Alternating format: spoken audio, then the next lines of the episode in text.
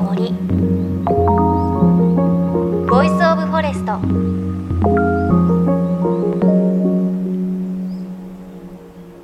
おはようございます。高橋真理恵です。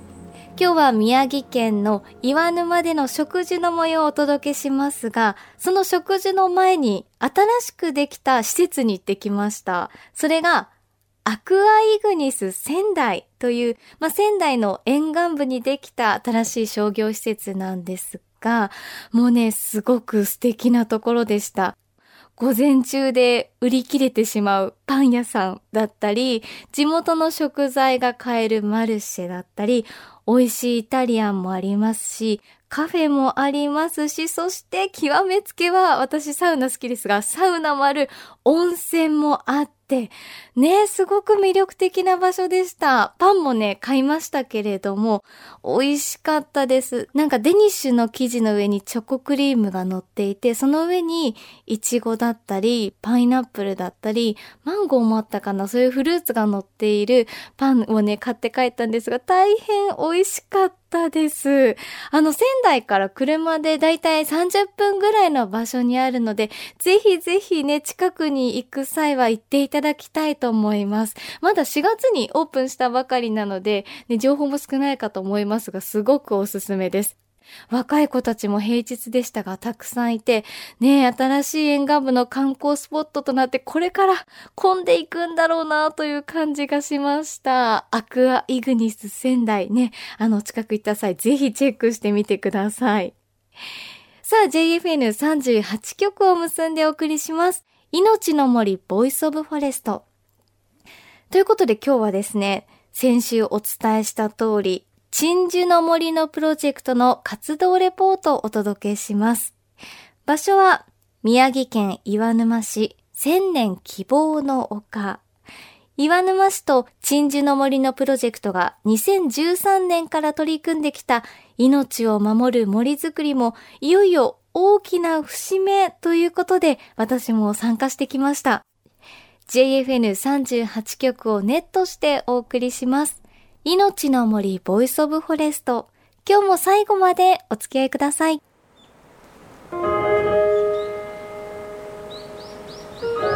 命の森 voice of forest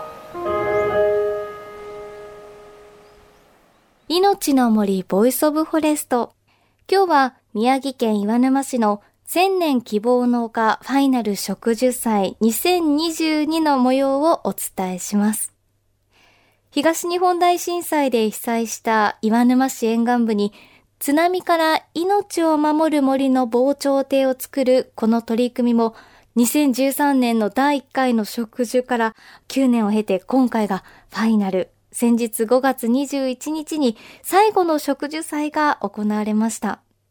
植樹会場にはおよそ850人という大勢のボランティアの方が集まり、開会式では植樹祭を進めてきた鎮守の森のプロジェクト理事長、細川森弘元総理がこう挨拶しました。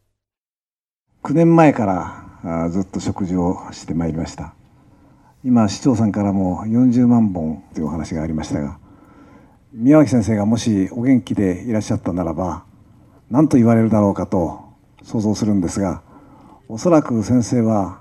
こんなもんじゃ話にならんと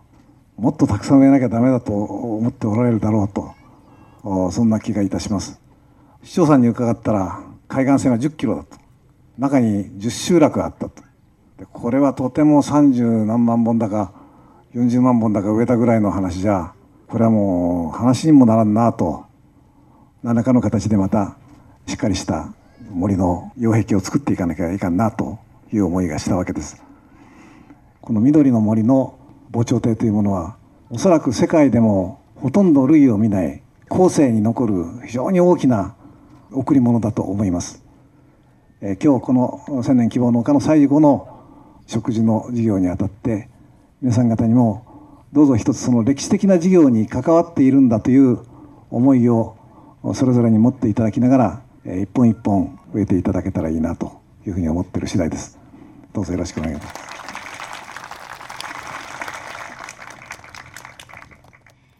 はい、じゃあ17ブロックの方々、あの今日えリーダーを務めさせていただきます西野文隆です。よろしくお願いいたします。で、今日植える木々はですね、全部で21種類です。で、この21種類どうやって選定したのか、え東日本大震災で津波が起きました。でたくさんのものが流れてしまいました。でもそんな中で残った森がありました。それが鎮守の森になります。そこの森をずっと我々財団も含めて調査をしていきました。そこで残ってた種類がこの種類になります。今日はその中でも皆さんに覚えていただきたい木があります。この地域を守ってくれるいわゆる主役の木です、えー、まずですね、えー、こちら赤菓子という木です。これ将来25メーターぐらいまで大きくなります。ですごく材が硬いので、えー、材木も赤いので赤菓子といって昔は木刀なんかに使われたりもします。でこちらはですね、えー、白菓子になります。これはあの関東の方にも出てくるような木々でこれも25メーターぐらいまで大きくなります。そして一番の主役この真ん中にある木なんですけどもタブの木と言います。これはですね、えー、北緯39度、えいわゆる津波にも耐えてその地域を支えてくれる根が下まで深く入るそういう木々になります。で皆さんの馴染み深いので言うと実はアボカドと同じ仲間なんですね。そうへーってなるんですけど僕は学生の時実を食べたんですけど激まずです、はい、まあでもこんなタブの木をですねぜひ皆さんに覚えていただければなと思います。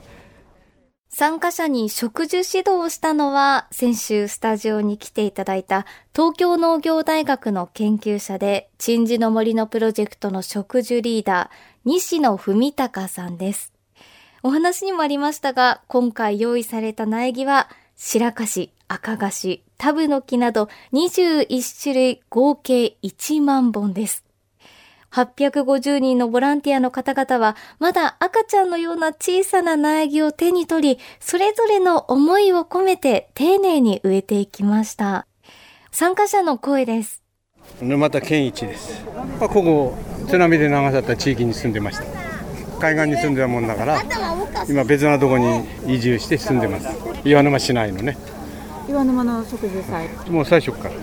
最初なんかものすごくなってますもう2メーター3メーターぐらいになってから一番最初のやつがね。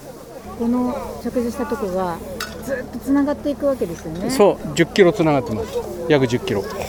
あの今まで松中心だったんですけど松もありますけれどもこれ広葉樹で常緑が多いもんだから防波堤の役割になるんじゃないかな。あの自然豊かでみんなが集える場所っていうかねそうなれば嬉しいね 東京からあの小学校4年の娘と一緒にあの来ました。こんにちは。こんにちは。でもどうして東京から参加されようと思ったんですか？今後うちの会社でもこういった取り組みをやりたいなと思って勉強のために来ました実際に参加してみていかがですか？今までやはり想像しても、まあ、10年、20年先ぐらいのことしか思ってなかったのがやっぱり50年先、100年先そして1000年先っていうところまで思いを馳せたのは初めてでしたのでなんか見る目が変わりましたいろんなことにおいて。うん、本当にこの植樹祭は地元の方もそうですし、県外の方もたくさん参加されていて、皆さんこうね、未来を考えて木を植えていらっしゃる姿っていうのがね、本当に印象的なんですよね。そして、この植樹祭には、鎮守の森のプロジェクトの活動に協賛している AIG グループの皆さんも参加されていました。大川明夫とまあ、地元仙台の近くの富谷市ってあるんです、はい、そこから来たんです。今回植樹に参加されたのは？3回ぐらい来てあの植えるだけじゃなくてなんかね草刈りみたいのも来てますから、まあ、これがファイナルになっちゃうっていうのもまた寂しい話かもしれないんですけど、まあ、まだまだ植えるところはあるんでしょうからね、まあ、この通りこちらはあるけどそっちの方はまだね植えようと思えば植えられるんですよね。うんここからこうどんどん私たちがこう植えた苗木が大きくなっていくと思うんですけれどどんな森になったらいいなとか思います、えー、昔のねお祭りなんか鎮守の森のお祭りなんてありますよね、えー、そういう感じになるといいんじゃないですかね。みんなが集まれるような。そうですね。うん。早坂です。今日お孫さんとご参加ですか？あのママとおじい様と三世代。すごい植樹はもう何回も参加されて初めての参加だったんで。あの最初に説明あったと思うんですけどこう命を守る森になっていくっていうことで。そうですね。私ももともと生まれは沿岸部だったんで実家の方はもう全部流流されちゃってぱり大きい木がなくなったんでこれが育ってってまた大きくなればそれその分だけね防波堤代わりになるかなっていう感じで。孫ちゃんたちの時代にね万が一のことがあった時孫持ってくれるもんだなと思って植えてました。えーと、仙台から来た片岡と申します。震災の時っていうのは仙台にいらっしゃった、えーと、松島を営業していて危なく津波に飲まれるような感じでした。で高台に逃げましたのでその日はちょっと帰れなかったんですけどまあ津波を見ながらあの車で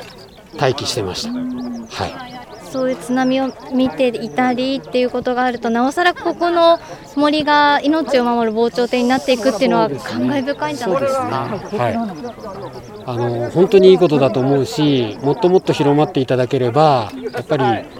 一部の方々しか多分こういうのってわからないと思うのでできればねあの本当に多くの方々にこういうことを知ってもらって協力いただけるとなおいいんじゃないかなと思いますね。はい、そして AIG 代表のジェームス・ナッシュさんの姿もありました。あの初めての食事だと思うんですけれど、今汗かかれてますけど、いかがですか？Really enjoying, yeah, very much enjoying. It's much more fun than sitting in an office. オフィスに座ってるよりもっと楽しいです。よかった。そうなんですね。あの11年前にここは津波の被害があった場所なんですけれど、そこにみんなで一個一個苗木を植えていて、どんな森になっていってほしいなとか思いますか。I hope uh, this forest can protect uh, the the community, and I hope, as I said before, I hope the forest can also contribute to to protecting the planet.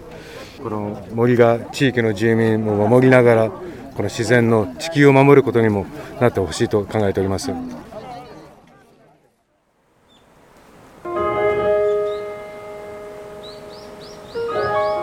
の森。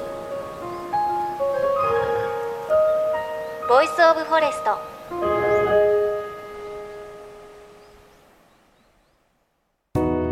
JFN38 局では東日本大震災で被災した沿岸部や全国の震災による津波被害が予測される地域に津波から命を守る森の防潮堤を作る鎮守の森のプロジェクトを支援する募金を受け付けています。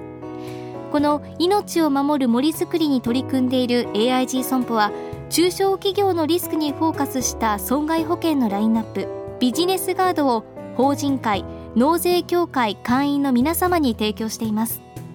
AIG 損保ではビジネスガード新規契約1件につき1本のどんぐりの苗木を植樹する命を守る森づくりを通じ被災地の復興全国の防災減災に取り組んでいます命の森 voice of forest 今日は宮城県岩沼市の千年希望の丘ファイナル植樹祭2022の模様をお伝えしました。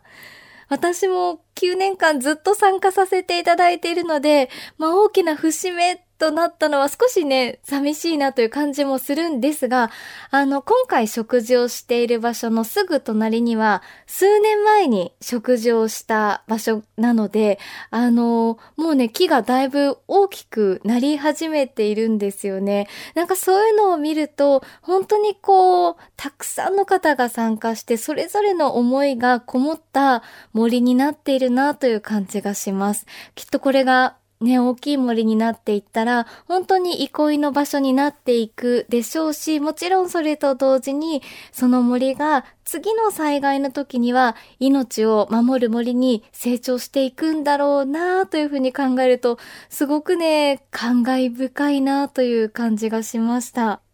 で、この9年で植樹された数というのは、33万7000本です。すごい数字ですよね。岩沼市沿岸部総延長10キロにわたる千年希望の丘。この植樹地はね、これからもね、たくさんの方に見守られて育っていくんだと思います。特にこう、あの場所に木を植えたという方は自分が植えた場所がどんな風になっていくのかっていうのは絶対見ていきたいと思うんですよね。これから先ね、10年、100年、どんな姿になっていくのか、すごく楽しみだなというふうに思います。